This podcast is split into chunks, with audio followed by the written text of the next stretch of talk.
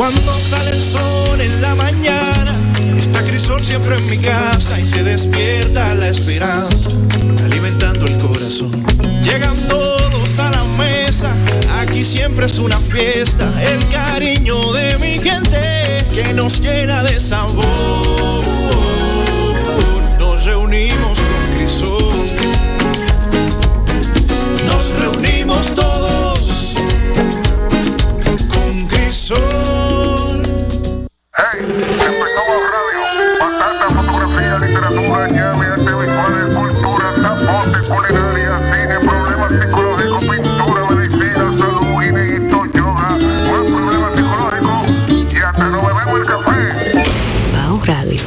Un corito no tan sano. Señores, buenas tardes. Estamos aquí en Bao Radio, el programa de Micaela Tolentino y Rubén Lamarche para todos ustedes que se transmite por esta Quisqueya 96.1 FM y 98.5 para la región del Cibao. En internet estamos en quisqueyafmrd.com y en todos lados, literalmente. Estamos desde YouTube hasta... eh, Spotify, pasando por, por todos lados, por todos lados, eh, eh, por Instagram, por Facebook. Eh, ahí ustedes pueden encontrar nuestro contenido radial, además de podcast, y eh, todo resumido, todo cae en baomediagroup.com. Una, un site que está en construcción, pero próximamente será lanzado con todo bombos y platillos y contenido riquísimo para todos ustedes. Eh, bienvenidos, Micaela. Hola, ¿cómo estás, Rubén? Bien, ¿y tú? Cansada. ¿De qué? Tú sabes que yo tengo mucho que no trabajo tanto. Ajá. Tengo mucho que no trabajo tanto. ¿y qué es tanto? ¿Tanto? Pero ¿a qué tú te refieres? O sea, Oh, esta mañana trabajamos. Eh, yo también, tú sabes, porque también no es nada más bajo. Recuerda que yo tengo a Fresh Fresh. sí. No, y se me metió Asian, Asian Bistro. Se me metió hoy en el medio ¿Por también. qué hizo un bistros? Ah, de la romana, tú sabes que cuando gritan, gritan, es grita, a todo el mundo que gritan. Pero se te pega a ti eso siempre. Entonces sí, yo tuve hoy con menú de Fresh Fresh, allá en bajo en la oficina, resolviendo, pa- apagando un fuego de Asian Bistro. Estoy cansada. Miren, eh, señores, eh, yo, yo recibo como regalo de Micael y yo recibimos como regalo de, de Giuseppe Bonarelli, el invitado, de, uno de los invitados de hoy. Sí, que tenemos seis meses atrás de él. Sí, sí, te- te- tenemos un paquetón al lado de él, eh, atrás de él. Eh, un libro, un libro que debería, cuyo ejemplo deberían emular todas las nacionalidades. Deberían hacerlo los chinos, deberían hacerlo los españoles, deberían hacerlo los árabes. Entonces, el libro se llama el legado italiano en República Dominicana. Historia, arquitectura, economía y sociedad. Edición a cargo de Andrea Canepari. Es un libro voluminoso. Sí, un voluminoso, un libro, un coffee table book, casi casi se diría, repleto de fotografías memorables. Historias. Míralo aquí, Guido de Alessandro Lombardi, el, el que hizo el, el que hizo el Palacio Nacional. Eh, y, y esto es, es una revisión exhaustiva, disciplinada y con todo el rigor intelectual de parte de la comunidad italiana en República. Es un documento, Sí. un documento a todas luces cultural, un legado, el- sobre el legado cultural de, de esta, esta comunidad. Entonces, el libro tiene naturalmente el patrocinio, el, el- el- el- el aval de la embajada italiana, pero tiene también el sector privado se ha involucrado en esto, como hemos de esperar. Está Santo Domingo Motors eh, en su en su en su centenario, está el grupo Inicia, el grupo Punta Cana, con un agradecimiento especial a SEA Dominicana, a Simut Benetti Group, a Bella Casa Internacional, a Domicem, a Gela, Grupo de Comunicaciones Corripio, Grupo Diario Libre, Grupo Litidiario Risec Cacao. Es un libro envidiable. Muchísimas gracias por él. Lo, lo consultaré, lo revisaré, miraré las fotos, porque, porque es sumamente divertido. Eh, Al final, Sí, o, o no, en el medio del, del jala, jala el micrófono. En el medio del libro, Rubén, hay un capítulo que dice el sabor de Italia a República Dominicana. Exacto. que ahí sale mi abuelo en ese capítulo y ese básicamente uno de los aportes de Italia al mundo ha sido la gastronomía no sé si sabes Sí, sí. que It- Italia es el mayor exportador de alimentos y bebidas en el mundo entero En el mundo entero. claro nadie exporta de un país más alimento y bebida al mundo de lo que Italia exporta por lejos el Wow. próximo es tres veces menos eh, o, o dos veces menos Pero eso es increíble. y bueno, ahí hay un capítulo que, que cubre la historia de mi familia en, en el país Qué bien, qué bien. y el aporte de, de, de, Sí. de mi abuelo a lo que fue importar la gastronomía italiana a Qué bien. Y supongo que hay fotos también. Sí, Sí, no, lo, lo voy a buscar y, y lo comentaremos aquí en el desarrollo del programa. Bienvenido, Giuseppe. Estoy contentísimo de estar aquí. eh, es verdad que teníamos tiempo de, de- Sí, por, por juntarnos. eh, pero lo importante es que estamos aquí y Sí. que yo sé que esta no va a ser la última vez porque a mí me gusta hablar mucho y sí, muchos sí. temas. Olvídate de eso. Ol- me a mí me gusta hablar mucho con quien yo me siento cómodo y con quien hay rapport y cuando hay tema. sí. Cuando no hay tema dirán, él no habla, pero Sí, sí. que no quiere hablar. No, el día, el día que me digan Giuseppe no habla. Bueno, miren, señores, nosotros tenemos otra invitada. Es una persona de la- detrás de la cual tenemos tiempo también. También. Pero eh, no habíamos podido. No, pero entre el COVID, porque ella también entre el COVID, yo Eh, COVID, todo el mundo co- el Exacto. COVID. No, no, pero por eso, eso es lo que ha hecho atropellado a la, la concepción De, todo el, el COVID. de esta agenda. Ella hace unas mandalas exquisitas. Y ella es un, es un clavo aquí, tú me entiendes, ella es una institución, pero ella es un clavito. Ella como que discreta, bajo perfil. ¿eh? Sí, así mismo es.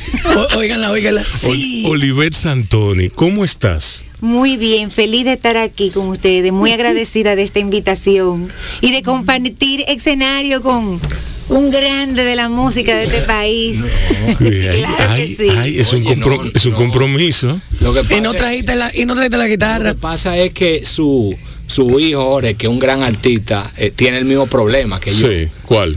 Es es un problema. Un po- el- al mismo problema- que estamos, la so- música. somos artistas atrapados en el cuerpo de otra cosa. Sí, sí. No, es verdad, es verdad, pero tú haces un esfuerzo que es importante, o sea, tú te sacudes y tú, tú proyectas tu talento Bueno. y eso es muy meritorio. pero atrapado en qué cuerpo? No, yo Eh, relajando, porque al final es una pasión, el, es un oye, el arte. ser humano tiene varias dimensiones. que Exacto, exacto. Uno no es una cosa, uno Sí, es varias cosas. Así mismo es.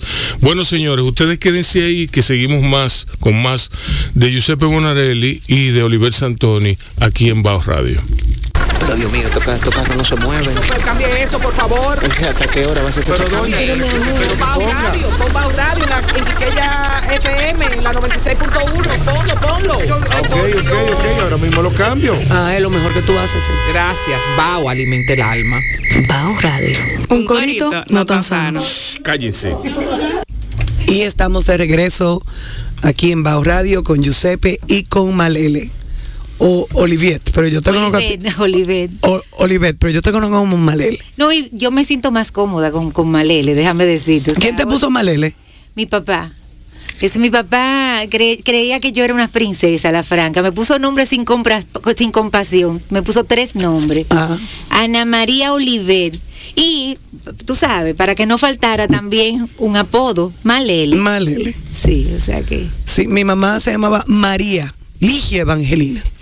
Y el María fue los otros días que yo me enteré de ese María. De verdad. Sí. Y mi abuela era Aida Altagracia, Ligia, Margarita. Eran como cuatro nombres que ella tenía. O sí, yo no sé, la gente de antes como que, no sé, le gustaba escribir mucho, digo yo, porque es verdad. La partida de nacimiento tenía que tener por lo menos tres líneas. Pero entonces de parte de los Tolentinos no. Hugo Tolentino, Mario Tolentino, Vicente Tolentino. Ahí no hubo segundo nombre por ninguna parte. ¿Y por qué? No sé. En mi familia tampoco. ¿Los árabes tienen segundo nombre? No, Pregunto, pero- porque no sé. Pero no, lo- eh, en, en tu caso, yo reconozco por qué, yo creo reconocer por qué. ¿Por? Porque en tu caso, Giuseppe tiene, tiene tres sílabas y los nombres de tres sílabas tienen a ser muy pesados. O sea que tú no le vas a poner Giuseppe Francisco Bonat. ¿Tú me entiendes? Giuseppe José, no pega. Giuseppe Ya. vive solo. Yo le puse a mi hija Rebeca y, y Rebeca es un nombre pesadísimo. Sí, yo le puse a la mía Mariana Victoria y el Victoria como que mm, sospechoso. Hubiera hablado con Rubén primero. Hubiera Exacto. dicho Mariana va sola. Exacto. Sí, no, o le hubiera dicho ponle Victoria. Nada más, y no Mariana. Sí. Y entonces eh, es así, como Micaela. Micaela se llama Beatriz. Ay, lo dije. Bueno. Eh, sí. Y, y bueno, eso es un nombre que. es un nombre que es como, qué sé yo, recuerda como ciertas cosas de la vida a uno. Ujú. Sí. Pero Micaela, Oh, pero él quiere problemas. ¿qué, qué? ¿Qué fue lo que dijo? Beatriz, Sí. él lo repitió. Vea, sí, vea, sí. Oh, está bien, sí. Créanse, sí. créanse. Giuseppe, háblame de la música. ¿Cómo está la guitarra? ¿Cómo está la, cómo está, cómo está la movida? Está mejorando porque. siempre está. Supongo que lenta. No, pero ya está mejorando Bueno, por lo del toque. que siempre, porque yo, eh, yo soy un músico de, de- De- doméstico. Sí. Eh, No, no, y no, él no es doméstico, no, él no es doméstico en el sentido en que yo soy un músico doméstico. eh, Porque yo, yo, yo toco el centro de sala, la puerta. Ah, bueno. No, ahora, la verdad que, que en la pandemia de la de la de, de las cosas buenas que me dejó fue eso, que yo pude estar más en contacto con, con los instrumentos, tener más tiempo. Sí. Eh, grabamos casi contenido para dos álbumes enteros. Yo no nunca había hecho un álbum de material propio. Si no hubiera habido pandemia, no lo hubiera hecho. Sí. Y ya me di cuenta que voy a acabar como con 10, porque me, me di cuenta que me da que el medio donde más eh, disfruto la música en el estudio. Y o sea que yo creo que la pandemia me trajo eso, que, que- que llegó para quedarse. ¿Y por qué tú disfrutas más en el estudio? Eh, primero, el saber que tú vas a capturar un momento y que se va a, que, se va a quedar ahí también es algo que tú lo puedes compartir con más gente. A mí se me dificulta eh, eh, por mi vida profesional tener una vida activa de, de to- Sí, de- como músico en sí, vivo, sí. porque el nivel de compromiso que yo tengo con mi, mi profesión quizá a veces no me deja, o yo no me dejo, porque eh, hay una regla que tú de, de tres cosas solo puedes hacer dos. Tú puedes trabajar, trasnochar y, y vamos a decir, y fiestar. O, o tocar en vivo una noche. Exacto. Tú puedes hacer, si hace tres, explota. Ujú. Los que trasnochan, a veces es para hacer ejercicio, para al gimnasio y trabajan. Exacto. Pero si tú trasnochas, fiestas y trabajas, hay una que explota. Sí, sí. Y, regular, y regularmente es el trabajo. Exacto. El trabajo. Eso mismo. Sí, porque Es que no, no está en nuestro temperamento. Tú lo puedes escribir en un triángulo, esas tres cosas, que tú puedes hacer dos. El Sí. que hace las tres, Sí, revienta. Sí, ya lo dijo Joséito Mateo, trabajar es un castigo. Bueno. No, eso- bueno, a mí me gusta, yo disfruto mucho, pero lo, de ¿Tú hecho, trabajas? Yo no trabajo. yo disfruto lo que yo hago. Yo disfruto lo que yo hago también. si no, no llegara, más- si no, no llegara tempranísimo, me fuera tarde. Sí, Llegara lo más tarde posible, me fuera lo más te- temprano posible. exacto. Pero a exacto. mí me encanta lo que yo hago. Me gusta la música también. eh, pero definitivamente eh, el, el- las circunstancias de la vida eh, me llevan a inclinar, a dedicar más tiempo a una cosa que a otra. Yo no creo que yo le dedique poco tiempo a la música, pues yo siempre estoy pensando en música. Sí. Lo único que no es, no, no es tan, tan presente eh, eh, y no tiene un horario. Vamos, Exacto. no ¿En qué se diferencia el pensamiento musical al pensamiento literario, digamos? Porque, porque me explico. Yo leí en algún sitio hace mucho tiempo, cuando yo comenzaba a dar clases en Chabón, que fue una idea de Dominic Bludorn que yo me la encontré absurda en principio. Cuando ella me la dijo, yo le dije, mira, yo creo que es absurdo eso que tú me planteas, pero dale, yo voy a dejar que tú te traye. Y me llamaron la semana siguiente y me dijo, hay 22 personas inscritas para su curso. Y yo, oh. Y ahí yo me puse a dar clases de escritura creativa. Yo había dado clase antes, pero no de escritura creativa. yo leí en, en algún sitio que uno siempre está escribiendo, que uno siempre está, y, me doy cuenta de que sí, de que, de que escribir es una labor a perpetuidad, que uno está de continuo eh, generando ideas y que uno de repente, lo que era antes una libretica y un lapicero, está ahora en el celular que uno toma notas, que uno eh, agarra, un post, que uno agarra un párrafo de un libro y lo retrabaja, o sea, que, que es, eh, que es en, ese, en esa onda de pensamiento es que uno siempre está escribiendo. Entonces, por eso te pregunto, que en, qué, ¿en qué se diferencia? Yo diría que en qué se parece. ¿En qué se pa- Exacto. Se es lo mismo, la misma pregunta del otro lado. Yo, yo tengo ahí un archivo como con 100 voice notes de melodías que en mi cabeza se me ocurren, que yo la Exacto, grabo sí. y que el día que yo decido, ah, yo, déjame inventarme una canción, Ujú, voy a ese archivo de melodía Exacto. y algo sale de ahí. Exacto. Ah, eh, Hay veces que creo que, que se me ocurrió una brillante idea y cuando la vuelvo a oír después digo, disparate y la borro. O hay ideas que crecen con que Exacto. crecen en they grow. que, eh, eh, la, la- tú la, al principio la menosprecias y después como que le vas cogiendo cariño. Pero sí, son dos formas, manifestación artística, las dos, la literatura y la música, que a veces van juntas también y Sí, se muy junta. complementan. Muy junta. ¿Y tú cómo eres? Yo, Ajá. yo siempre estoy maquinando en la cabeza. Exacto. Mi cabeza es, es un mundo que vive produciendo que no para nunca. Y entonces son como muchos tentáculos. Porque yo, por ejemplo, estoy pensando, por ejemplo, gráficamente pintar, ¿no? ¿Verdad? También pienso en instalaciones, pienso en poesía. En música pensé en una, una época de mi vida, pero eso como que se me quedó atrás y como que se me ha desaparecido. Bueno, pero tiene tu hijo que lo que lo está desarrollando. pero yo le vivo diciendo a él, pero como que no me, no me ayuda mucho con eso. es que los hijos creen como que los papás, como que no, no, yo no voy a bregar contigo, mami, ya. Tú, tú eres pintora, tú no eres músico. Mira, eh, ¿de dónde, a propósito, viendo, viendo, yo pensaba que tú hacías las mandalas esas solamente, pero yo veo que aquí hay unos seres terribles y unos seres locos, una cosa, una, una locura. Te Sí. estoy diciendo que, que o sea, Mire mi esta vaina, siempre mira. Está, siempre está maquinando. Y entonces yo no me puedo quedar en un mismo sitio. Señor, en la, que- en la página 76 de tu libro hay una, hay un, mira, hay un, hay un, hay un ser, un, bueno, eh, eh, un ser femenino Sí. que tiene una, ay no, pero la cabellera está hecha como de hojas y está hecha de ojos y está, bueno, pero es que no, es que un ser pesadillesco.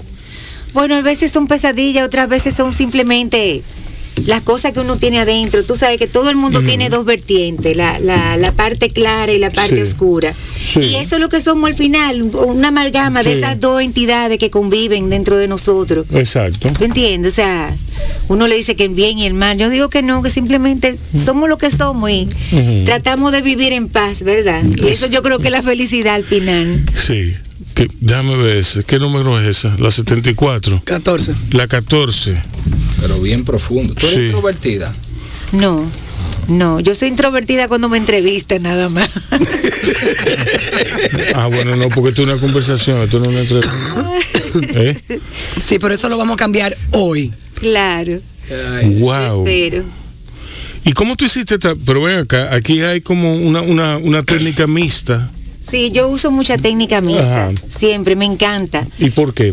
Bueno, porque por lo mismo, ¿Cómo o sea, te ayuda todo- eso? ¿Cómo me ayuda eso? Nada, a, expres- a expresarme mejor, aparte de que yo creo, a mí me gusta recolectar cosas. Por ejemplo, ahí no sale, pero yo hago, por ejemplo, lo que le dicen assembly art.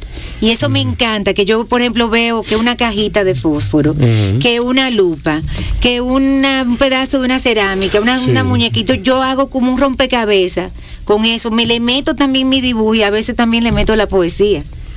Ok. Y eso a mí me di- lo disfruto cantidad. Pero eso es como otra manifestación. Eso es otra manifestación. Y, y entonces, ¿por qué tú no haces un libro con esa, con esa? Eso está en proceso, está en proceso. Ay, qué bueno. Yo soy no ¿Y cómo tú comenzaste a pintar? Desde los siete años. Es más, Sí, yo no, creo que desde la, antes. la mayoría de la gente comienza temprano. Sí. Es más, Yo- yo, me acuerdo, yo, yo era muy crítica, chiquita. Yo me acuerdo que mi abuela, mi abuela era- tenía manos de hada, ella me hacía unas mariquitas de papel. Nosotros pasábamos unas tardes maravillosas. Entonces ella me, me hacía la ropita de la, de, la, de la mariquita, hacíamos la casa de la mariquita, todo eso. Yo pasaba unas tardes maravillosas con ella. Cuando yo llegaba a mi casa, a la donde, a- a donde mi mamá y donde la niñera, yo le decía a la niñera, pero había una mariquita. Ya tú te puedes imaginar la mariquita que me hacía la pobre niñera. Sí. Y yo decía, no, pero así no es, como te tela, como te tela, que yo quiero que tú me la hagas. Así es. Giuseppe, eh, yo estaba viendo este libro y aquí hay muchas firmas de prestigio. El compilador es eh, eh, el, señor Andrea Canepari, pero aquí está, hay gente de la talla de Janet Miller, Emilio José Brea García, eh, óyeme, aquí hay una serie de firmas importantes.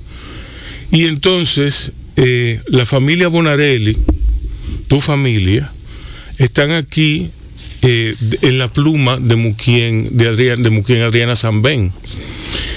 Eh, ustedes son, están ligados muy a la buena vida, mucho. A la buena vida, digo, por la culinaria y por, por el vino. Vino. Las La buena mesa fuera. La, la buena, la Mesa. buena mesa, sí, sí, porque usted, sí, Que porque- al final es la buena vida. Exacto. sí, pero faltarían como, Sí, hay, hay, varias- hay muchas cosas asociadas a la buena, parte de la buena vida. sí, es parte Una de la buena vida, sí, Eh, del buen vivir, eh, eh, eh, más que nada. Eh, yo quería preguntarte, que, ¿cuál es la historia de, de- de tu papá, de, de tu abuelo?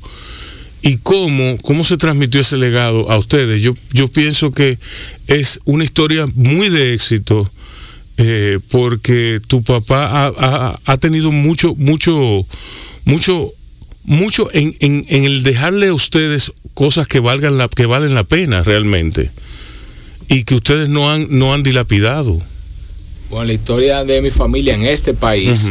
Se remonta al 1900, vamos a decir, después de la guerra, después de la Segunda Guerra Mundial, mi abuelo salió de Nápoles a Nueva York a, a trabajar como camarero Sí, y dejó a su familia allá en Italia. sí. Dejó cuatro hijos allá.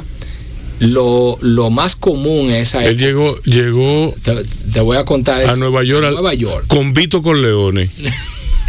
sí, no, llegó ahí mismo en, En el. Ferry, eh, sí. ¿Cómo se llama? En la, la isla. Staten Island. En, en- en- No, no, Ellis Island. en Ellis Ellis Island. Island. Ellis Island.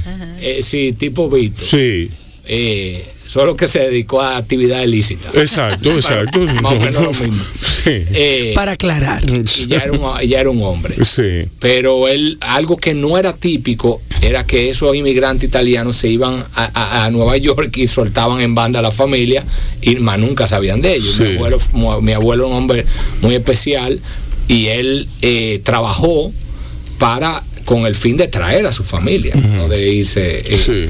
y estando allá un amigo le dijo yo te voy a llev- eh, yo te voy a eh, eh, había una feria aquí la feria de la paz creo que en Sí. 1953 Ujú. Y le dijo allá hay la oportunidad de poner como un vendor como en la feria que alguien vendió comida tú quieres ir a vender pizza para allá y él vino y posteriormente decidió quedarse. Decidió quedarse y le mandó a, a mi abuela eh, los tickets. Le dijo te voy a traer a, a vivir al país más lindo del mundo le mandó los tickets y desde el malecón le dijo, tú no te imaginas lo que es esto en carta. Y le mandó los tickets, mi abuela se los devolvió y le dijo, cuando te alcance para mi mamá también, nosotros vamos. Sí. O sea que ahí empieza Sí. lo que es el legado familiar. Y lo que es... eh, entonces vinieron para acá y del 1953 pues nunca salieron de aquí. Eh, fueron muy Pero él agradecidos. vino a vender pizza. Vino a vender exclusivamente. a vender pizza y después montó el restaurante Vesubio que fue una Pero, institución. pero esto, esto, esto, esto, eh, esto se jodió. Ahora, la, Él vino, él se trasladó de Nueva York. si esa pizza era la pizza del Vesubito, uff, El uff. No, no, primero esa- el- esa la- el pizza, Vesubito el- mi papá lo hizo fue en el año 1970, 72 por ahí.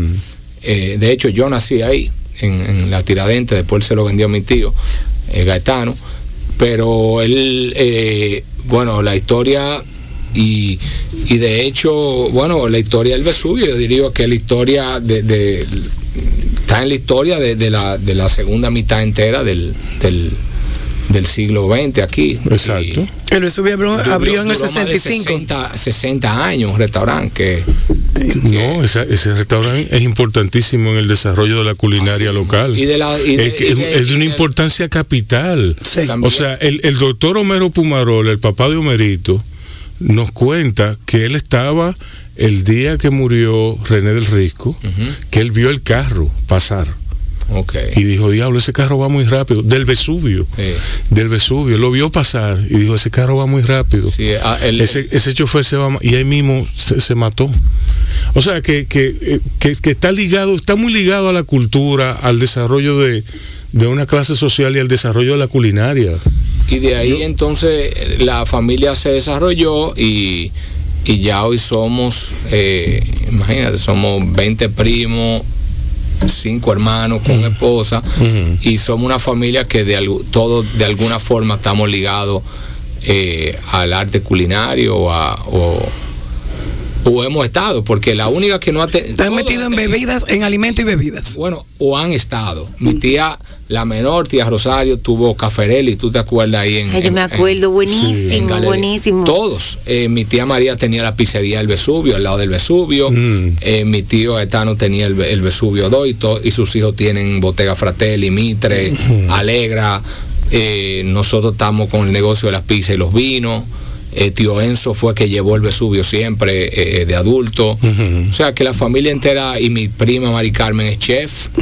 Eh, y o sea que todos de alguna manera estamos ligados al negocio de la comida y de la bebida o a de alguna manera a algo que se, se acerca o, o hemos trabajado en algún momento. Ma- Mari Carmen y yo somos de las pocas. Bueno, tú estás ligado a la música 40s. también, que Bueno, eso, eso es un chefs, arte. porque en Es- esa Ese época. no es mi negocio. es- es- no, pero Y a ella le Bueno, fue más fácil sí. que a mí porque tenía Pero el mira, yo lo llevo, yo lo, Sí. yo lo, Yo- a yo me- mí, tu restaurante maravilloso. Gracias. sí, Perdón, que, que Mari Carmen y yo somos de las pocas chefs femeninas en, en nuestros late 40s de aquí de la República Dominicana. así. A ella se le, ¿De le hizo más fácil. A ella se le hizo más fácil ¿Y por qué? el Vesubio. ¿Cómo, cómo va a ser? Bueno, recuérdate que no era una carrera sí, O sea, que- mujer primero. sí, Ajá. ¿verdad? Y segundo, aquí no había colegio culinario. Y tercero, eh, no era una carrera for ladies. y ella toda y tú también y ellas siguen eh, la pasión es tan grande que siguen en ese oficio siguen en el oficio. Sí, ella nunca, ella nunca salió de ahí. ella- Oh, pero mira qué raro eso. Bueno, sí, entonces eh, volviendo pues ese fue el génesis de, de la familia eh, nuestra aquí posterior ya siguiendo con la rama de nosotros. Mi papá en el año eh, hizo varios negocios antes del 76 que fue cuando él fundó el catador. Él hizo varios eh, vamos a decir, es un emprendedor, él no le tiene miedo a, a tomar riesgos, que es parte de la naturaleza de un emprendedor y él tuvo varios proyectos comerciales en los 70, en el 76 hizo el, el catador y, y lo hizo de nuevo con, con el propósito de, de difundir una cultura de, de un producto que aquí no se consumía, que era vino. exacto. Y nosotros de hace más de, ya tenemos 45 años la empresa. Y, y la- y parte de la visión es que donde hubiera una botella de ron, hubiera una cerveza y hubiera un whisky, hubiera también una botella de vino. Y yo creo que esa visión se logró Sí, materializar. sí, sí, Tú vas a definitivamente. cualquier colmado aquí hay vino. No, no, eh, que- Gracias a Dios. Y, y los dominicanos eh, le encanta el vino. El vino de todo tipo, obviamente. de la fuerza. Fresco, hasta, eh. hasta el Chateau Margaux. Pero le gusta el vino. Sí, Sí, realidad. sí, sí. Pero mira, a mí se me ocurre que, eh, bueno, eh, tu papá fue un visionario, y él, la, la- él se vio, la, la- la tuvo difícil porque él fue el hombre que rompió, rompió. Pero hoy, hoy, donde tú ves todos esos wine shops eh, que hay aquí, todo, ¿eh? Todos esos drinks. Sí, tú- no, no, no, no, pero ¿qué, ¿qué porcentaje de tus ventas vienen de drinks y colmado? La, la verdad que el vino, está, eh, los canales de distribución son múltiples. Y, De verdad. Y está muy, está un- la venta está regada entre hoteles, restaurantes, mayorita, cash and carry, liquor store chiquito, liquor store grande, drinks, supermercado. El vino está presente donde sea, restaurantes, hoteles. O sea que. Wow. Sí, el Qué vino. bien. Él tiene una, él- él- bueno, el, ca- el catador tiene que tener una escala de precios. Eh, sí. Acuérdate que nosotros Sí. tenemos dos negocios en uno. Nosotros somos un wholesaler, un distribuidor, Sí. y por otro tenemos nuestra tienda propia. Exacto. Que son dos negocios que son venden el mismo producto, pero en naturaleza distintos, distintas, tipo de productos diferentes, públicos diferentes. Pues para seguir con la historia, en el año 82, mi papá tenía una pequeña tienda de vino donde hoy está el pizzarelli de la de la de Plaza Naco, que fue el primer el pizzarelli original. Ajá.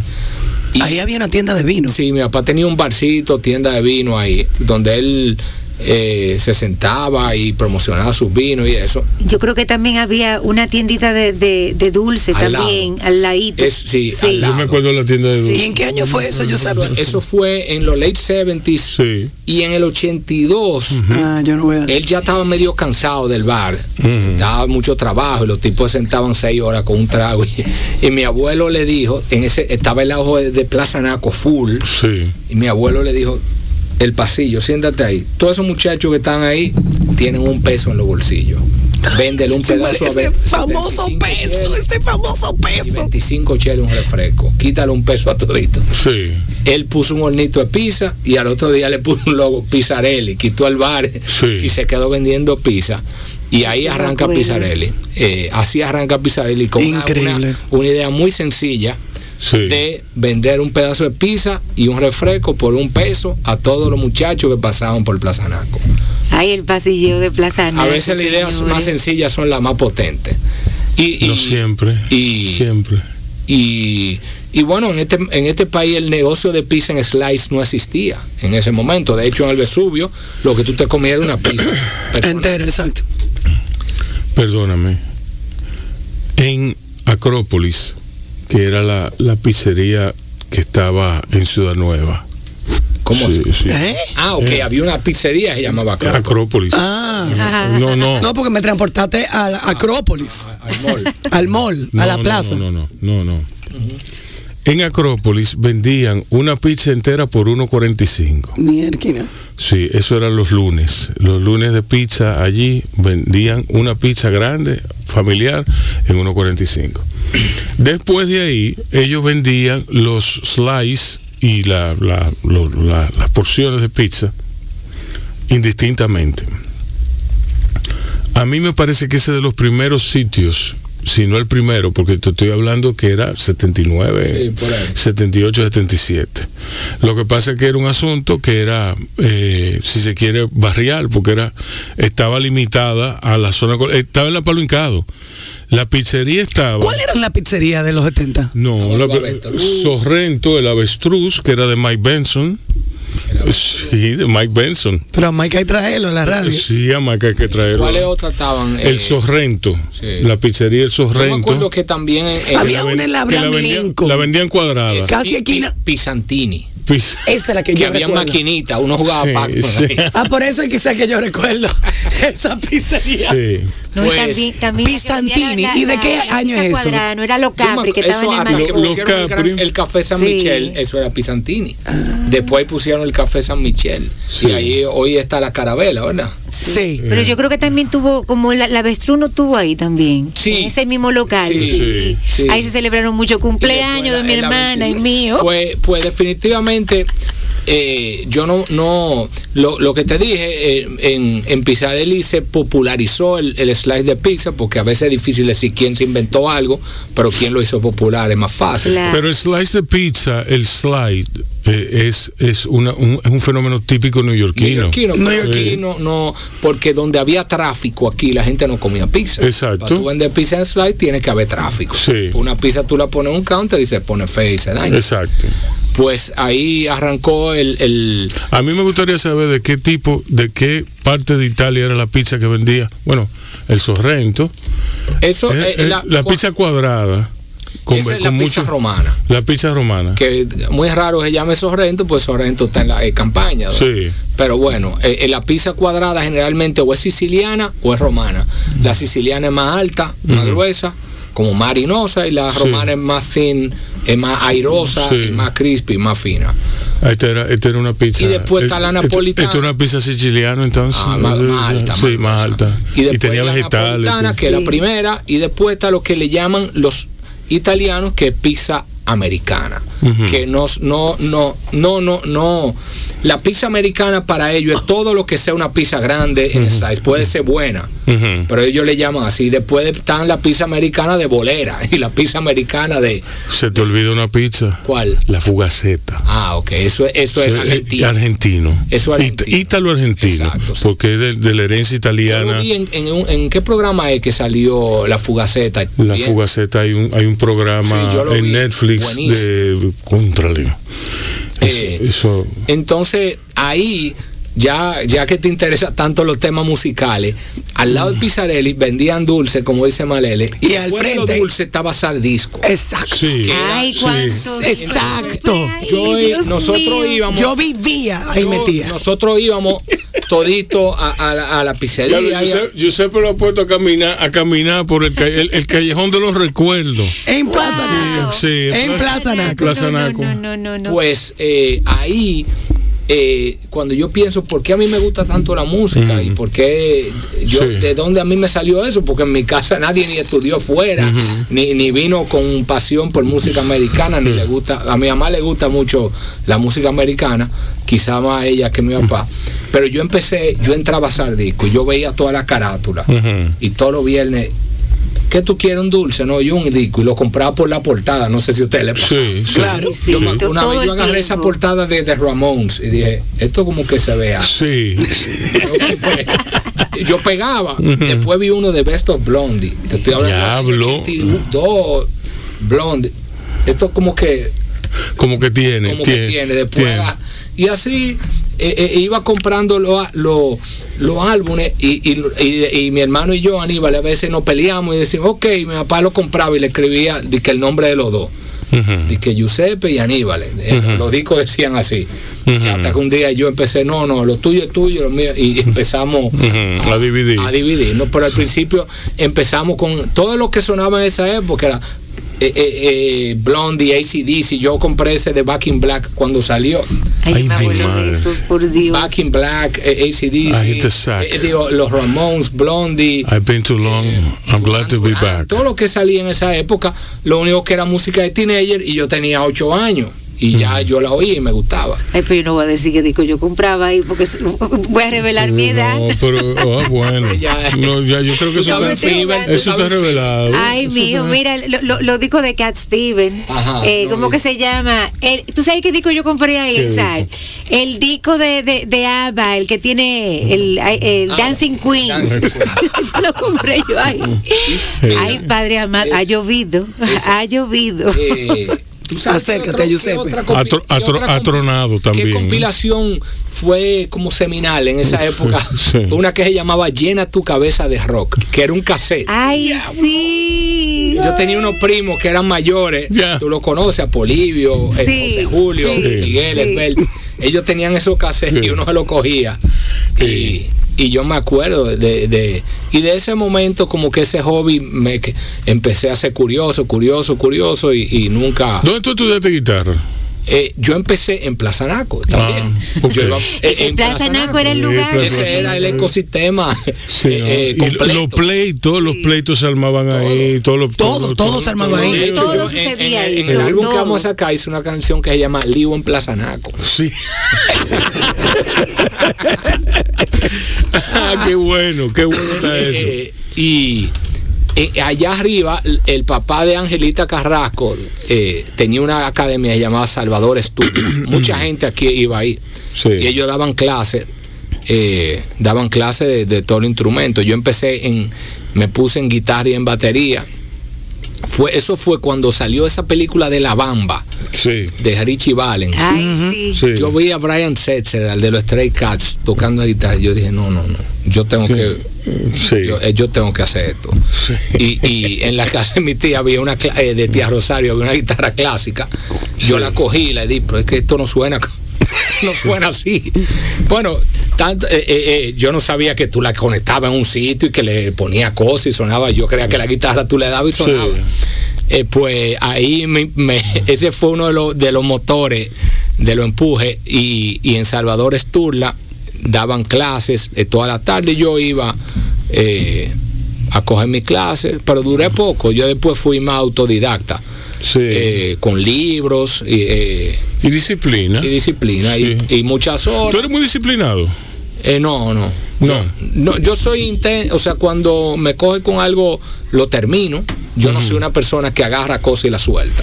Ujú. O sea, si yo agarro algo, lo termino. Y, y, y por eso. eso es bueno también. Sí, Mejor que ser disciplinado, diría sí, yo. que- determinado. Sí. Eh, sí, eh, y también hay que ser paciente. Ahí, el otro día aprendí un concepto nuevo, no conocía. En vez de las 5 P de marketing, esa que dicen, Ujú. las 4 P que hay que tener eh, en, en los negocios, a veces en la vida, que es que hay que tener pasión. Hay que hacerla, ponerle presión a la Ujú. cosa, o sea, darle duro para que arranque. Después persistencia, a veces por más presión.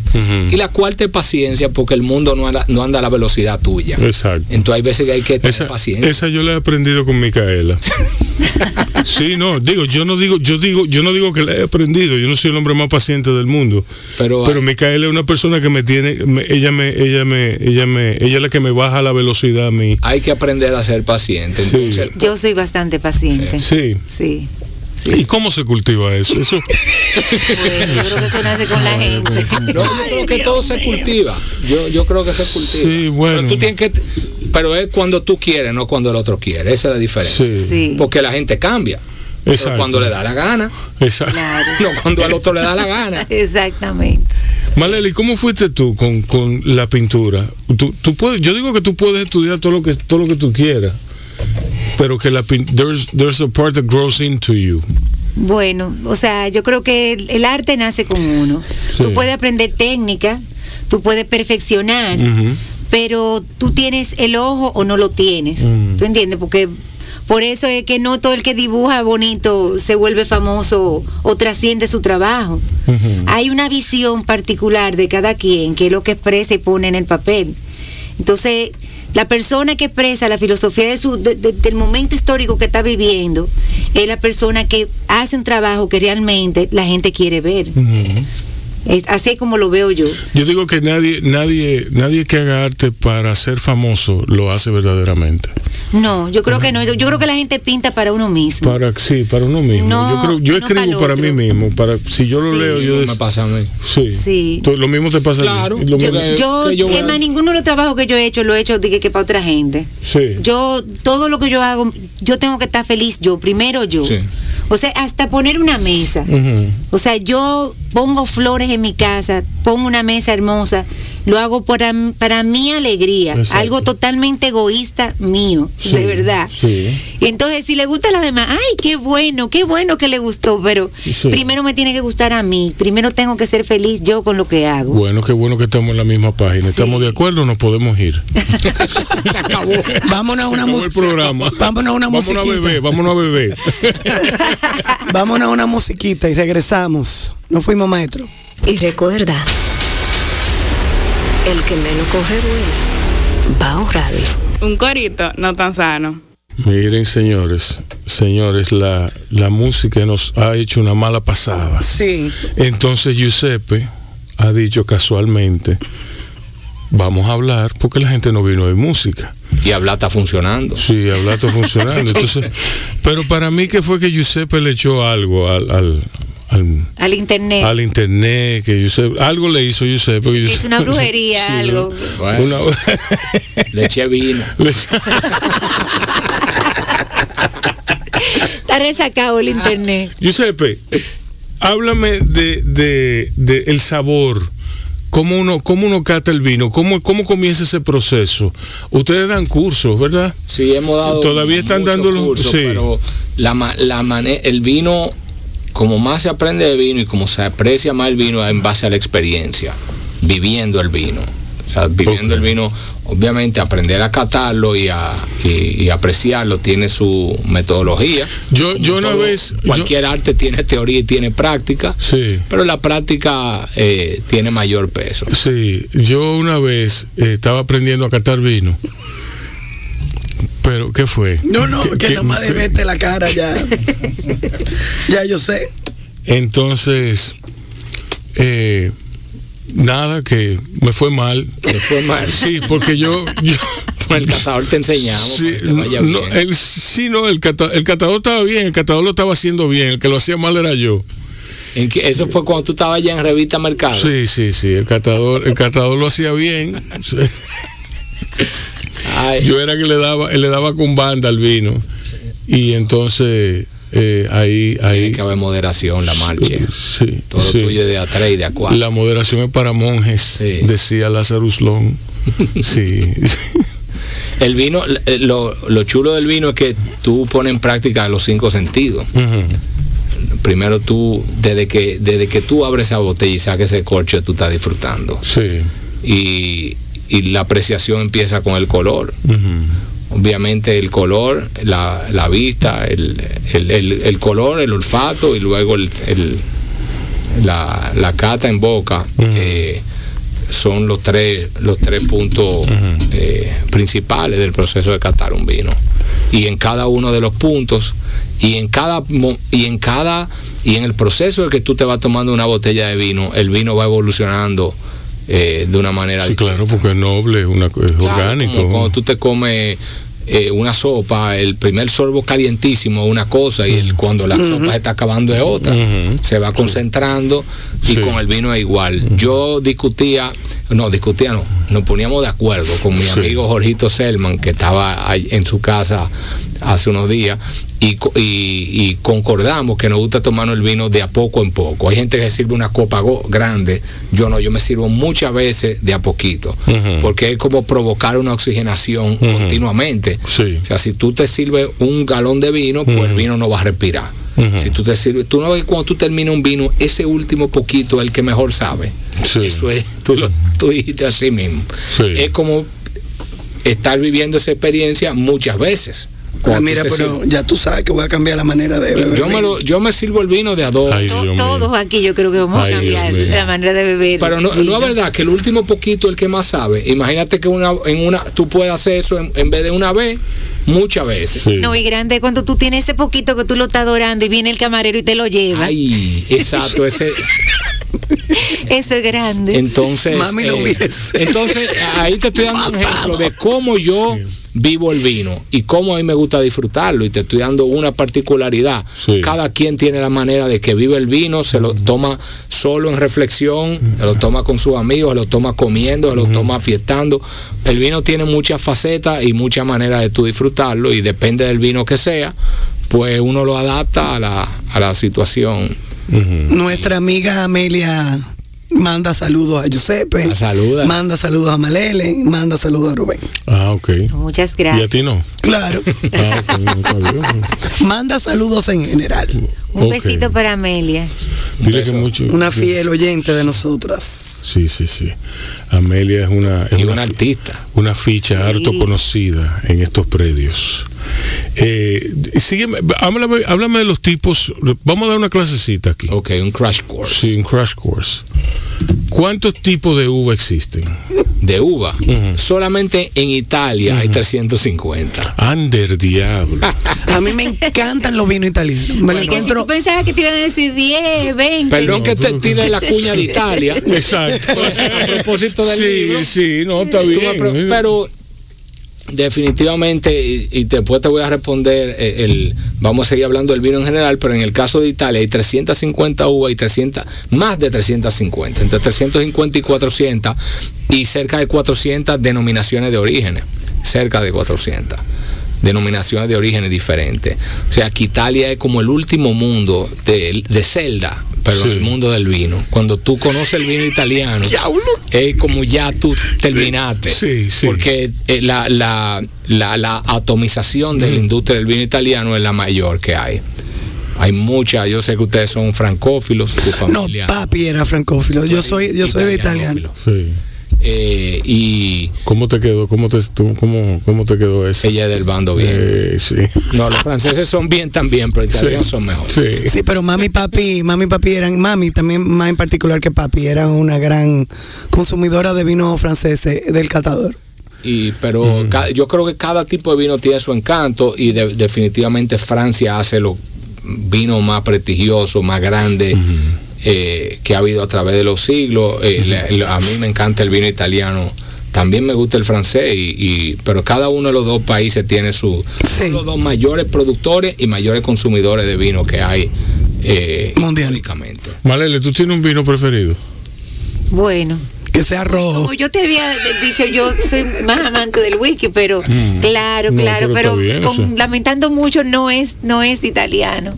A mí me gusta el, ay Dios, el Marqués de Riscar, el, el- No es italiano, pero es mío, entonces está sí, bien. sí, sí, me encanta el Marqués de Riscar, el, el de reserva, el que Eso tiene la es- mallita. no, es una leyenda. Sí. ese ¿Sabe ese qué? vino para mí nunca Yo entro, yo entro al mundo del Es muy vino. bueno yo entro al mundo del vino, eh, lo, lo brevemente que he vivido eh, ese mundo, en ese mundo, eh, por el cine, naturalmente, por el Chianti que se bebe Aníbal Lecter en, en El Silencio de los Inocentes.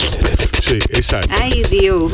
Exacto. me Qué dio maridaje. teriquito. Sí. Qué Que- maridaje. que me dio teriquito. Eh, Sí, que es con, con el hombro, con un hombro de, de- Dicen que esa es la carne más tierna, que si no se fuera como una gente, fuera tendría que ser una... una ¿Sí? Guay. Guay. El, shoulder, hombre. El shoulder, el shoulder. Me gusta sí. ese maridaje. Sí. No, como que Bueno, No, que pero no, con- cómetelo con un pork shoulder. Con- con- exacto, exacto. No de una O gente. con un, con un secreto, con el secreto de un Claro, cerdo que es ahí. Que, déjale eso a Aníbal Lecter. Sí. Sí, no, no, sí. Yo, Con yo un pork shoulder ragu, Sí. unos fusilli, largo, diablo. ¿Eh? eh, unos fusilli la- lungo, Tú ves. trafilato al bronzo. Mira, este hombre, cuando ellos se van de viaje, yo gozo hoy con los, con los hijos de ustedes. Ay, ay, ay. Que van a todos los McDonald's de todos los países del mundo y comparan los, los nuggets, la salsa, Ya. todo. Son catadores Ellos de son, comida chatarra. exacto, ellos son catadores de comida chatarra. No, y ya- yo viendo los ya- stories, ya muerta la risa con las Ya lágrimas. evolucionaron, ya Sí. esa época pasó, ya, Ya. aprendieron Sí. de la buena. Ya, Sí, ya, ya, por sí, fin. Sí, sí, porque sí. en el último viaje yo no vi como que Ya había eso, los muchachos nosotros ya eh, ya llegaron bien donde era. Bien. Bueno, Sí. yo, yo a mis hijos no los dejaba comer comida. O No, sea, yo tampoco. O sea, yo trataba siempre de que fueran a un buen restaurante, de que fueran chiquitos. Sí. Un viaje para mí tenía que incluir un- una visita a un buen museo, una obra de teatro y un buen restaurante. Sí. Un buen, buen restaurante. De hecho, eh, eh, digo, yo no tengo en contra de la de la industria, de ninguna industria, pero eh, ellos hacían eso solo, pues nosotros vamos a nuestra Sí. comida bien. Digo, yo le, una comida bien, yo no le, no no significa una comida costosa. No, Claro. por Dios. No necesariamente. No necesariamente. y comerme un sándwich, un derretido de queso. eh, Para para allá. eh, Adiós. eh, cualquiera de los dos. Puedo cambiar Eh, una por la eh, otra. Exacto. Claro. Eh, igual en vino. Eh, yo puedo tomar mucha tomargo y me puedo tomar un prosecco, depende del momento.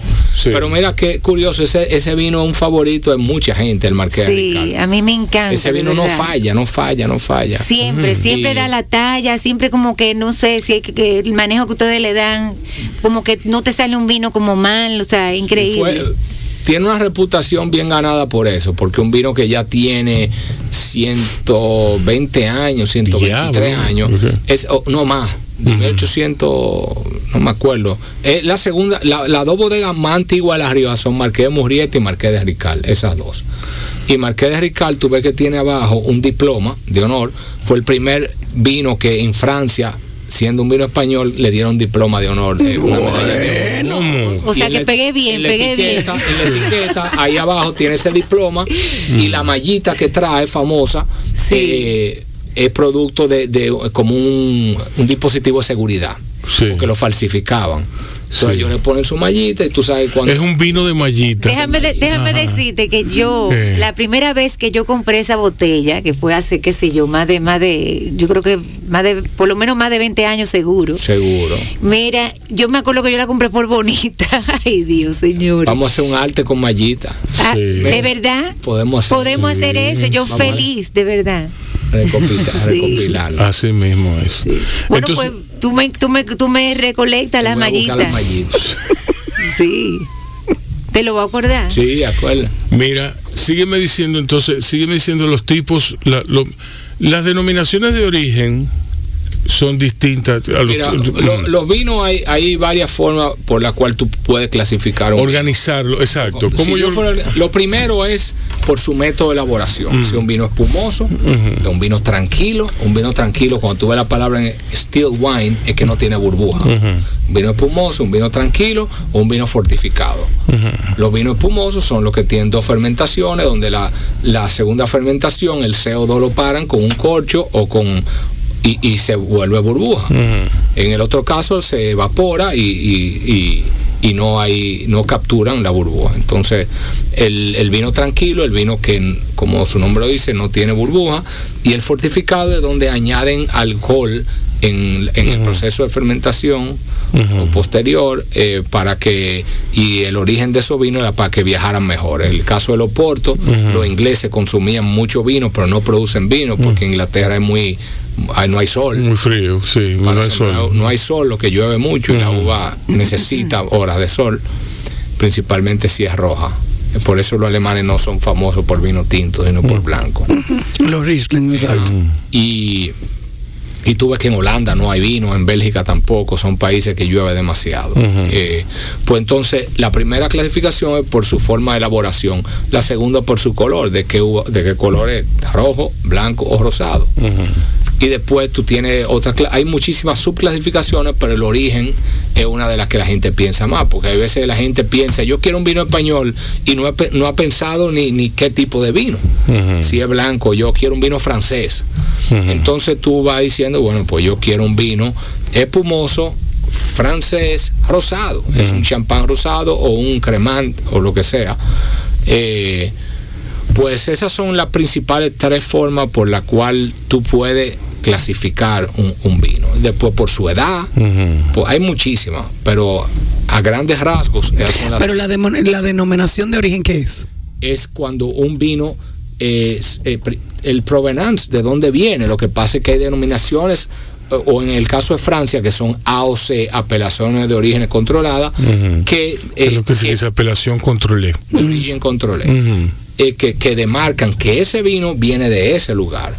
Pero puede ser que la proveniencia no sea, una, sea un país y no una apelación de origen. Entonces puede ser que sea un vino de mesa español, que no tenga ninguna denominación de origen, que pueda estar mezclado con uva de la Mancha, de La Rioja, de Ribera del Duero, hicieron vino.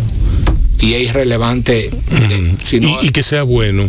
hay gente que ha dicho, de hecho, uno de los vinos más famosos italianos, que tú lo conoces, el Tiñanello, eh, eh, en los años 70 el marqués Antinori dijo, espérate, yo hago vino en la región de Chianti, pero los Chianti son muy ligeros y yo quiero hacer un vino con más cuerpo, yo le voy a meter Cabernet Sauvignon.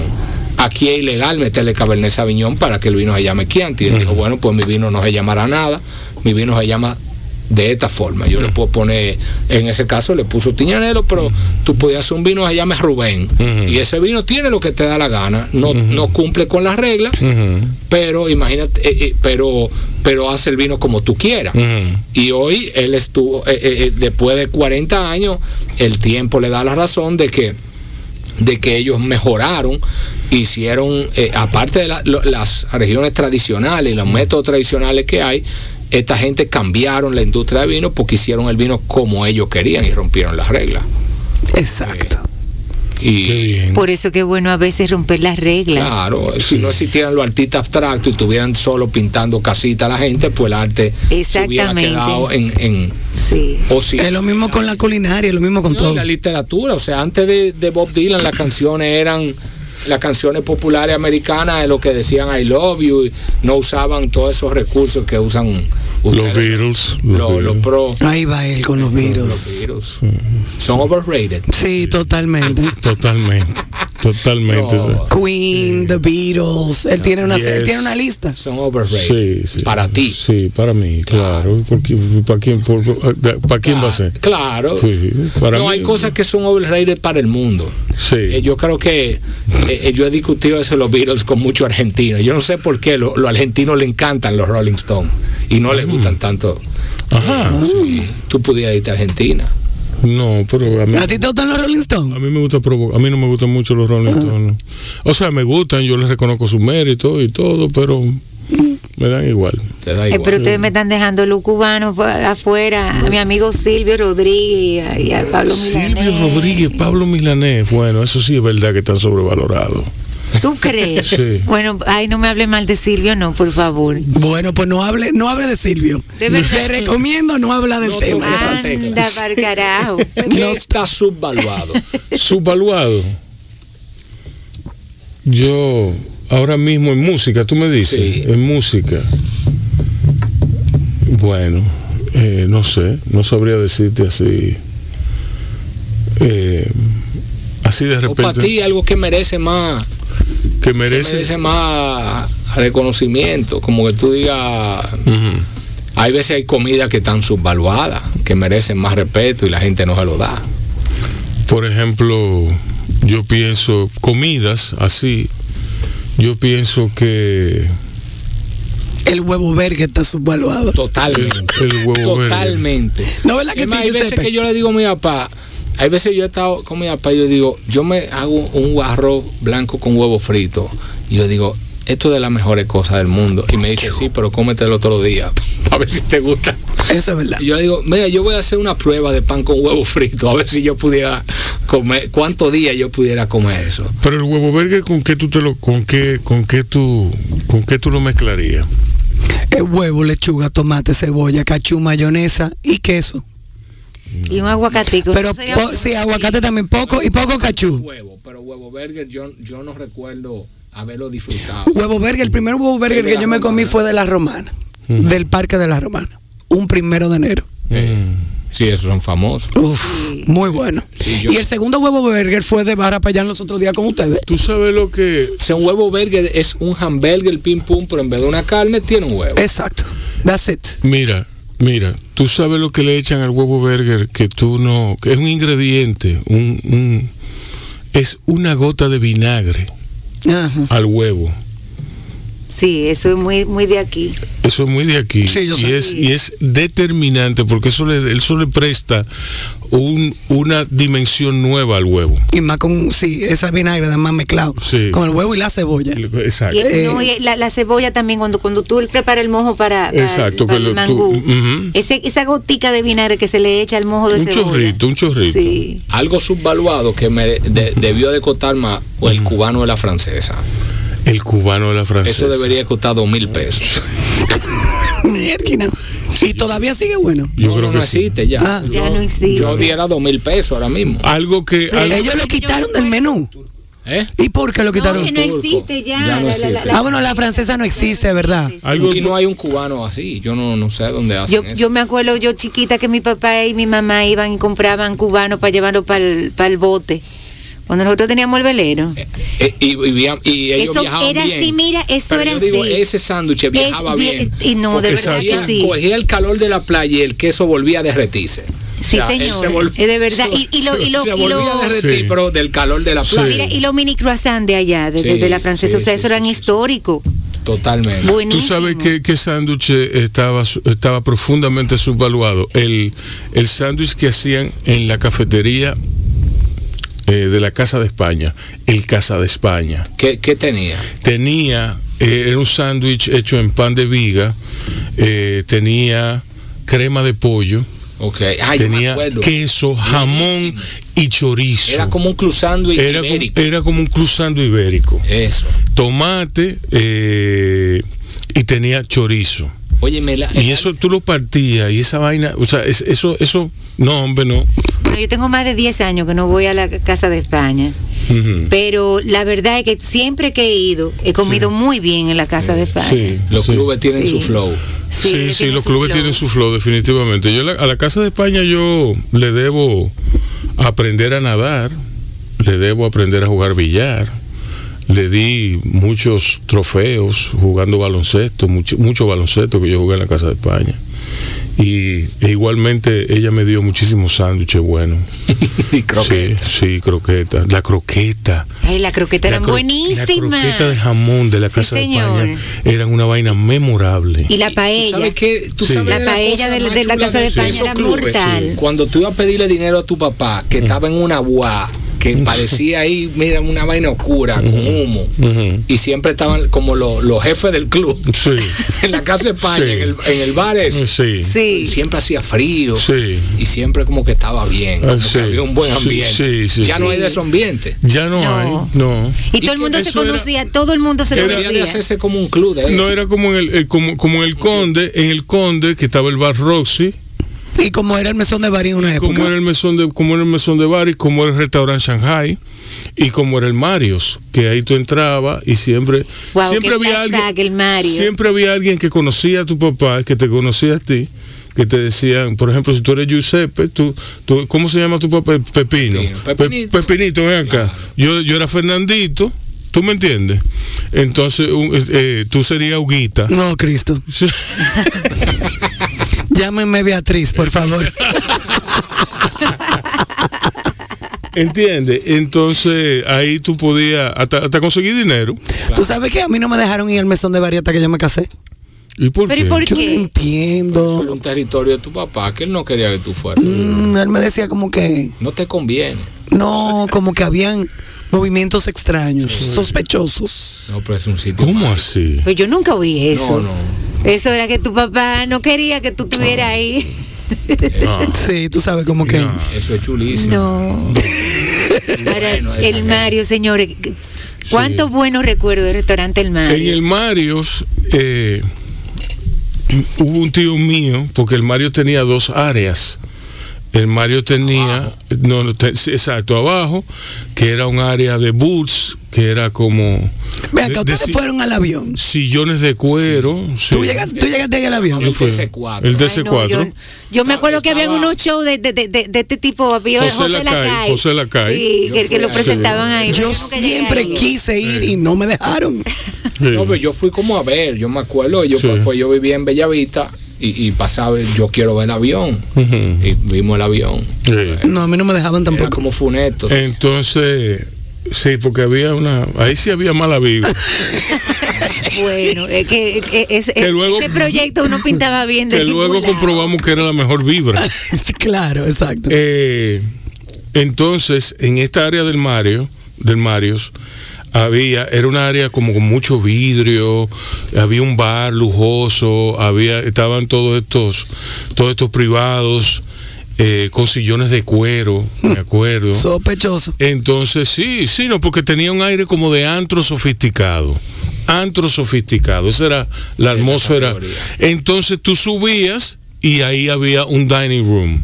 Sí, era como un ambiente más familiar. Sí, un ambiente familiar y de lujo. Entonces, Sí. Venían los. Como Entonces. un ah. Sí, sí, ahí, ahí- Entonces, hubo un tío mío, tío Freddy, que vive en Nueva York actualmente, que él fue ahí a cenar, él estaba bebiendo.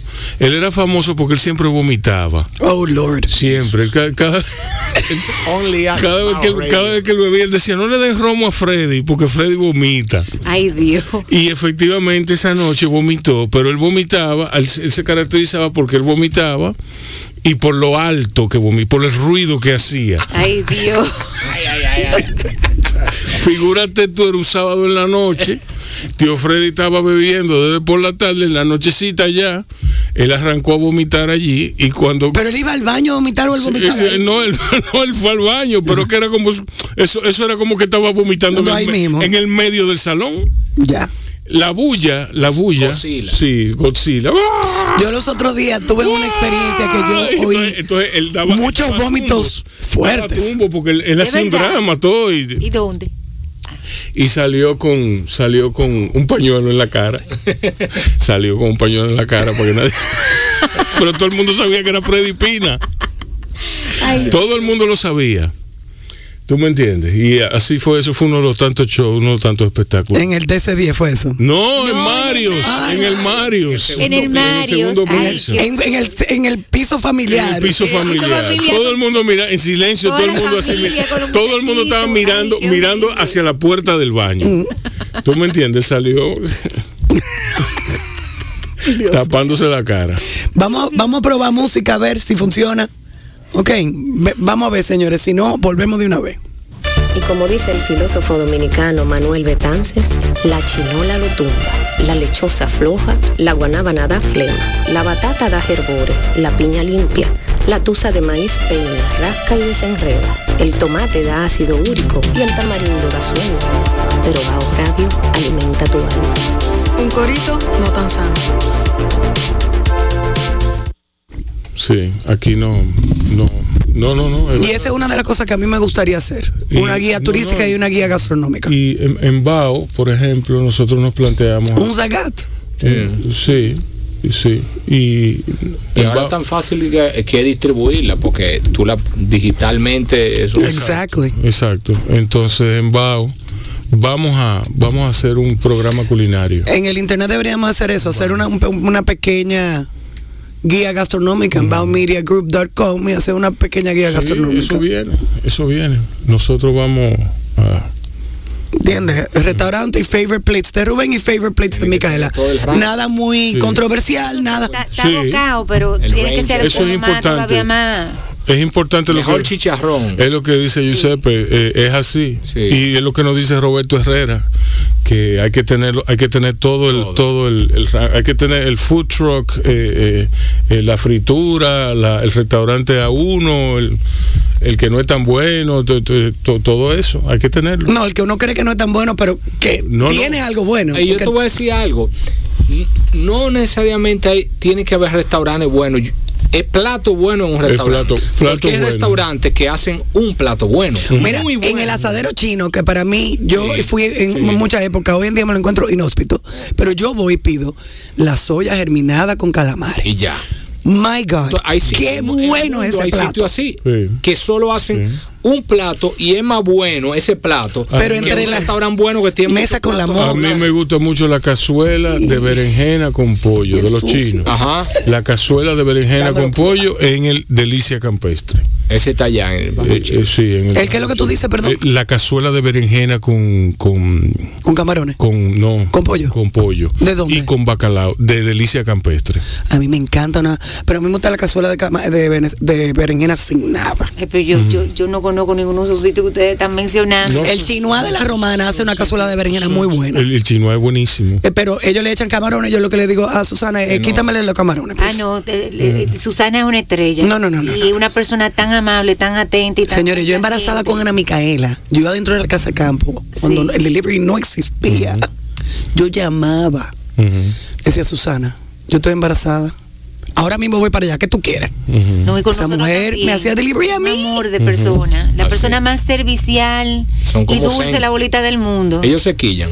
No se quillan. Ella y Ricardo viven No, como ella- zen. Sí, Sí, ella, bueno, ella hace mucha yoga. Sí. No- tiene, bueno, ella fue al, ella fue al pico con Anestela, con mi hija. Increíble, o sea, porque, señores, yo digo, yo no quiero hablar de edad, señores, pero vamos a decir que ella es un chin mayor que yo. Y, y cuando yo le dije, ay, pero yo quiero ir contigo al, al, al- al- pico, ella me dijo, mira, mami, olvídate de eso. Ese proyecto no es para ti. Bueno, el día que el pico lleguen en, en- yo voy a tener que ir a mu- en, en mula al pico, porque ya mi tiempo del pico pasó. Subí a pie, pero ya bajé en mula. Bajé en mula ya. Yo no vuelvo a pie a eso. No, no, no, a mí hay que subirme en mula y bajarme en mula, porque yo esta rodilla no dan ni, ni, ni para llegar a un cuarto. Bueno, al paso que yo voy, yo voy a subir en helicóptero. Bueno, Claro, va- mi amor. Vamos, el que vamos a alquilar, el que vamos a alquilar, ¿no verdad? Claro. Sí, vamos a hacer una gira, vamos, vamos para allá. Sí, hombre. Eh, señores, eh, ¿cómo ustedes vadearon la, la pandemia y, y todo, todo lo que implicó eh, ese, ese desastre? Bueno, yo he pintado mucho y he escrito mucho. Tengo un libro, poesía, que, que lo tengo aquí en, en el iPad. O sea, totalmente. Lo tengo que curar, obviamente. Claro. O sea, pero yo he escrito y he pintado sin compasión. Sí. Sí. ¿Y cómo ustedes hicieron con la incertidumbre? Al principio, claro. Yo, yo te puedo decir que yo nunca me, no, yo aproveché y hice muchas cosas en, en la empresa que no, no pude haber hecho en otro momento. Por Ajá. ejemplo, una ¿Cómo tienda cuál? online, yo dediqué cuatro meses a hacer eso. Sí. Hicimos, hicimos muchísimos Y proyectos. te da buenos resultados, ¿verdad? Sí, Claro, Sí. lo que pasa es que son, eh, en ese tipo de canal está el futuro, no el presente. Entonces tú nunca du- dura cuatro meses tú con la cabeza llena de problemas, dedicándole a algo que hoy no va a ser importante y que mañana va a ser importante. Tú Exacto. siempre estás en el cuadrante de la cosa urgente para hoy. Y eso no era urgente, entonces yo no lo terminaba. Eh, y nos propusimos, desde que llegó la pandemia, nosotros agarramos lo- lo- lo- el equipo ejecutivo de la empresa, ¿qué vamos a hacer? Y hicimos, dijimos, todo lo que nosotros no podíamos haber hecho antes, hicimos un cronograma y la empresa terminó como 12 proyectos diferentes de esa índole, de esa índole, cosas que no podíamos hacer antes. O sea que estuvimos ocupados todo el tiempo. eh, y, y bueno, ya en junio, de cuando, porque cuando Danilo abrió la economía, fue, el presidente anterior fue en mayo para la madre, para la madre. Y después de ahí montamos un... Esa fue la primera gran apertura que Sí. hubo. Sí. Antes de eso, en vez yo, yo tenía antes tres motores que hacían delivery en el catador. Cuando abrieron, teníamos como 15. Diablo. tú, tú dices, bueno, nosotros nos preparamos para que cuando la gente abriera la economía, pero la gente iba a seguir en casa, Ujú. pues nosotros mandarle publicidad, decir, quédate en casa, yo te llevo el vino. Pero poder soportar esa demanda, porque eh, yo no tenía un negocio de delivery de vino montado, uno de pizza sí, pero de vino no. O sea que en- yo tuve, Pero tú, tra- tuve mi tú tra- tú trasvasaste la experiencia de la pizza a la del vino, si se quiere. porque hay un, hay un, una Inclusive experiencia la, la- logística. la de la pizza es más exigente porque tiene que llegar caliente, Claro, tiene que llegar no, con entre- tiene que llegar con No, cierto entregar, entregar, entregar una pizza caliente, señores. Cuando tú compras una- una, pizza una o una orden de un delivery que te entreguen por el libro, una orden de 300, 400 pesos y que te llegue bien, es una labor de, de- Sí. una labor difícil, Sí, porque sí. hay que hacer una masa, hacer una salsa, ponerle queso, ah, stretch el dough, Ujú, ujú. hornearla, meterla en una caja, mandátela a tu casa No cortarla. que llegue Corta- feliz, cortarla, cortarla. y cortarla bien. Y que todo- bien. y que todo eso tuvo con una pizza mediana 3, 400 pesos. Todo eso es un servicio que hay que hacerlo muy eficientemente. Déjame yo hacer- Hay que hacerlo eficiente. ¿Qué tú vas a hacer? ordenar una pizza en Pizzarelli para mi, para mi cena. Ah, pero. Eh, Mira. Pues tuvimos, la verdad A mí que me hicieron un cuento de, de, de Botega. eso es mi primo. Sí, sí, me hicieron un cuento. ¿Qué cuento? Que él, que, que ordenaron y, y, y le llegó, le llegó tarde y le llegó doblado. Mm, no pasa. Y él llamó y fue tu primo personalmente al otro día a llevarle Llevar la orden. a llevar la orden y hacerle un regalo a la gente. Eso es. eh, eh, yo Eso, creo- eso, eso a mí, a mí me puso feliz. sí, la verdad. Yo que- dije, mira, es que tú no, es que tú no puedes, no, no joda, don't fuck with the Bonarelli, ¿tú me entiendes? no, no, porque es que esta gente sabe, saben lo que están haciendo. Es que servicio al cliente, servicio al cliente. sí. el tema. Y más uno que lo conoce todo el mundo. Sí. Sí. Bueno. Tiene- A mí, Sí. eh, yo te hice el cuento que a un rapero, eh, el, el, el exnovio de una amiga mía, eh, estaba con un cliente de él que era un rapero. Y él le dijo, no, ya quiero tu prueba, fresh, fresh. Y yo ordenaron. Y el rap le llegó del otro lado. Sí, Y él me llamó, le tomó una foto y yo le dije, no te preocupes que al otro día yo te resuelvo eso. Sí. y le mandé un rap que yo creo que Jairo llegó así, mira, como que era oro. O, o que no, se pero, iba a pero romper. esto fue, esto fue, ¿cuál es el dueño? Mi primo es Giancarlo. Giancarlo. Eh, una yo, creo que- estrella. yo creo que fue Giancarlo él, que es co- fue. él es cocinero, pero también tiene. eh, no, ti- no, pero tiene el restaurante. pero tú sabes lo que es, pasión tú sabes lo que es que. Giancarlo, Giancarlo mismo tocando la puerta. Saludos, ¿cómo estás? Yo soy Giancarlo Bonarelli, mire, aquí tiene usted. Porque no es que te pase. Las crisis te pasan. Sí. Es como tú respondes a una crisis. Exacto. Y hay veces que como tú respondes a una crisis, puede terminar mejor que si la crisis nunca hubiera existido. Porque ese fue ese caso. Exacto. Si hubieran pedido una pizza, una orden, hubiera llegado bien y todo funciona, tú no estuvieras hablando de eso ahora mismo. Bueno, Exacto. yo tuve una mala experiencia hoy. No, no, pero el, Por el- cierto. Hoy. Hoy mismo tuve yo una ma- yo pedí un delivery para mi casa, pedí uno unos ravioli, o sea, de, de relleno de ricota con, con espinaca.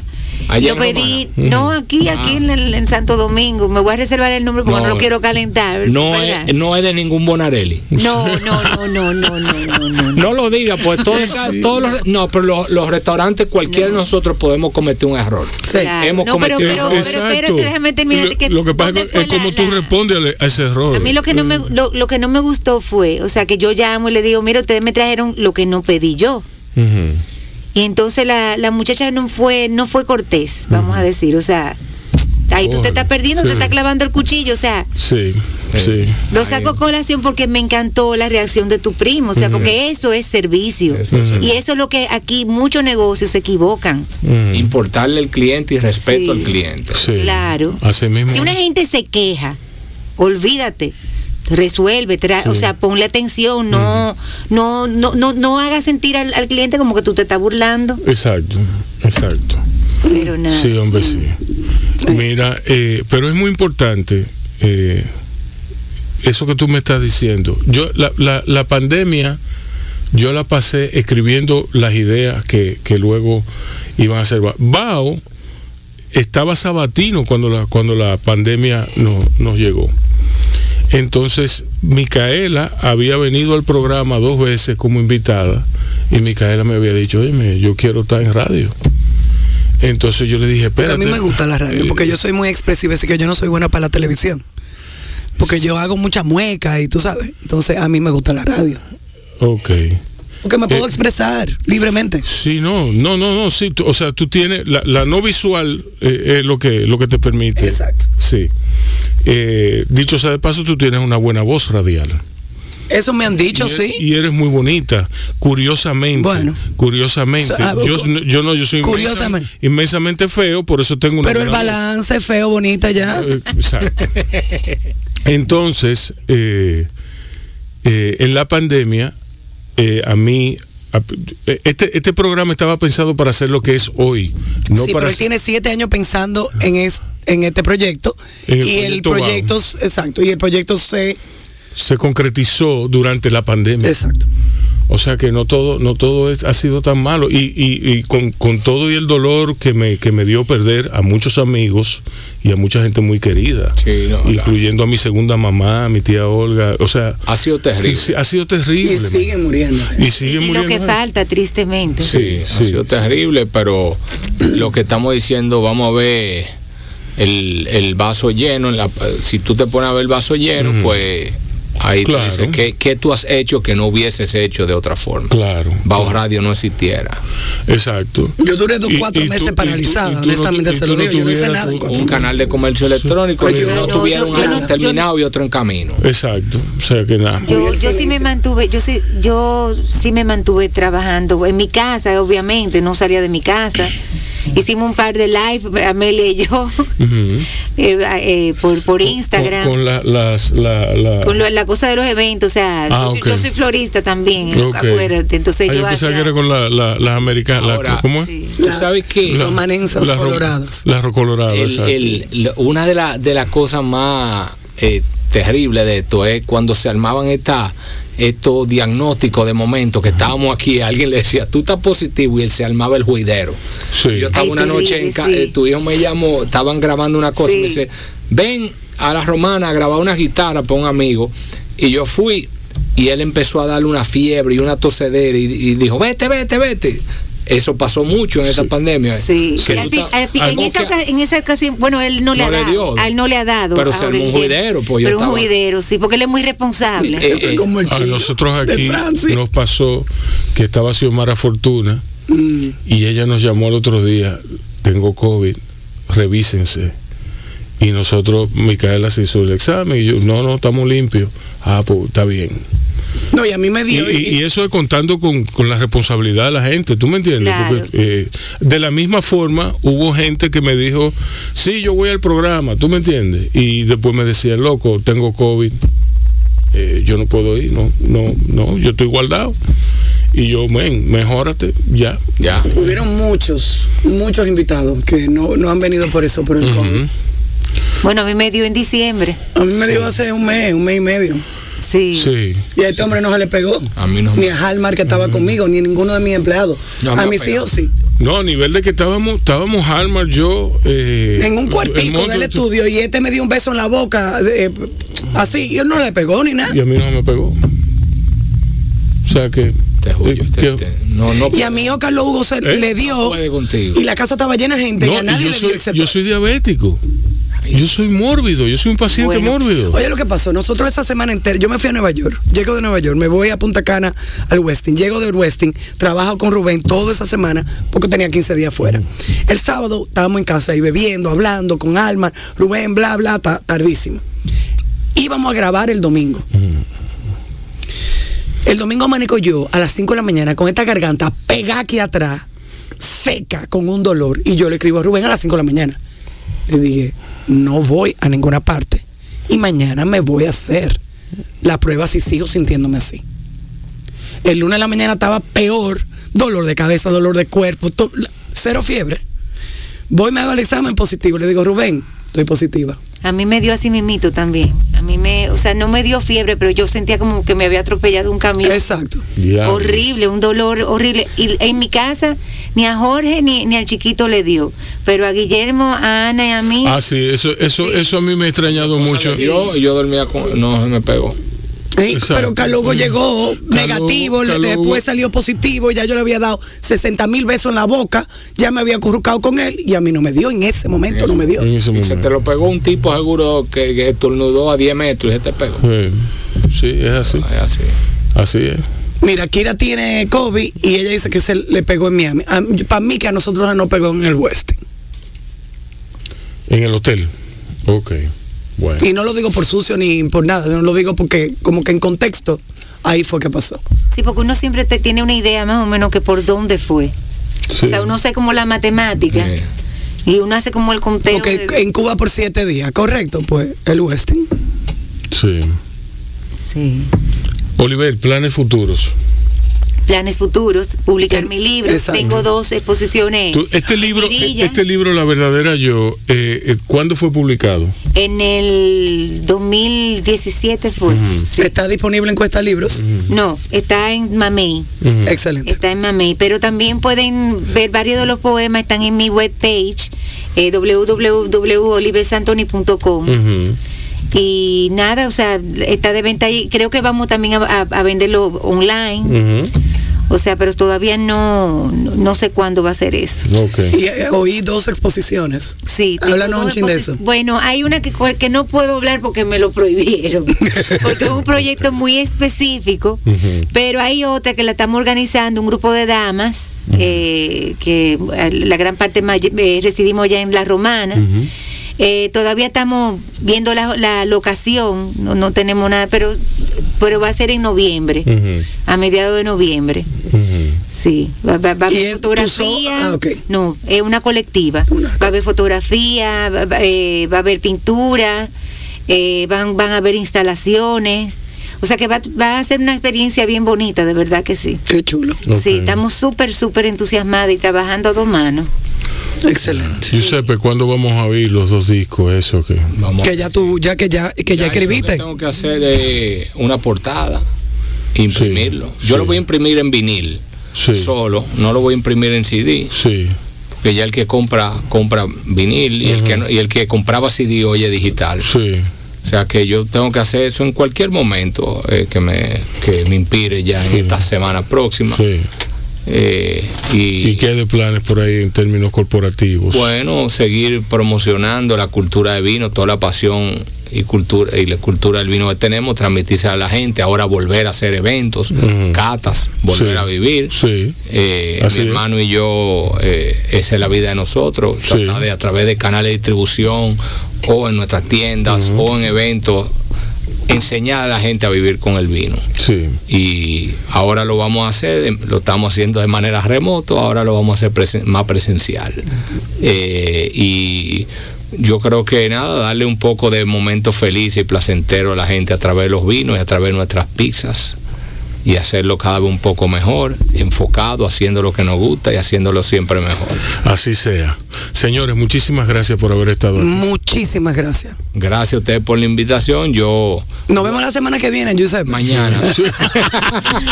Bueno, muy agradecida también de mi parte por esta invitación. La he pasado muy bien con toditos ustedes. Lo sabemos.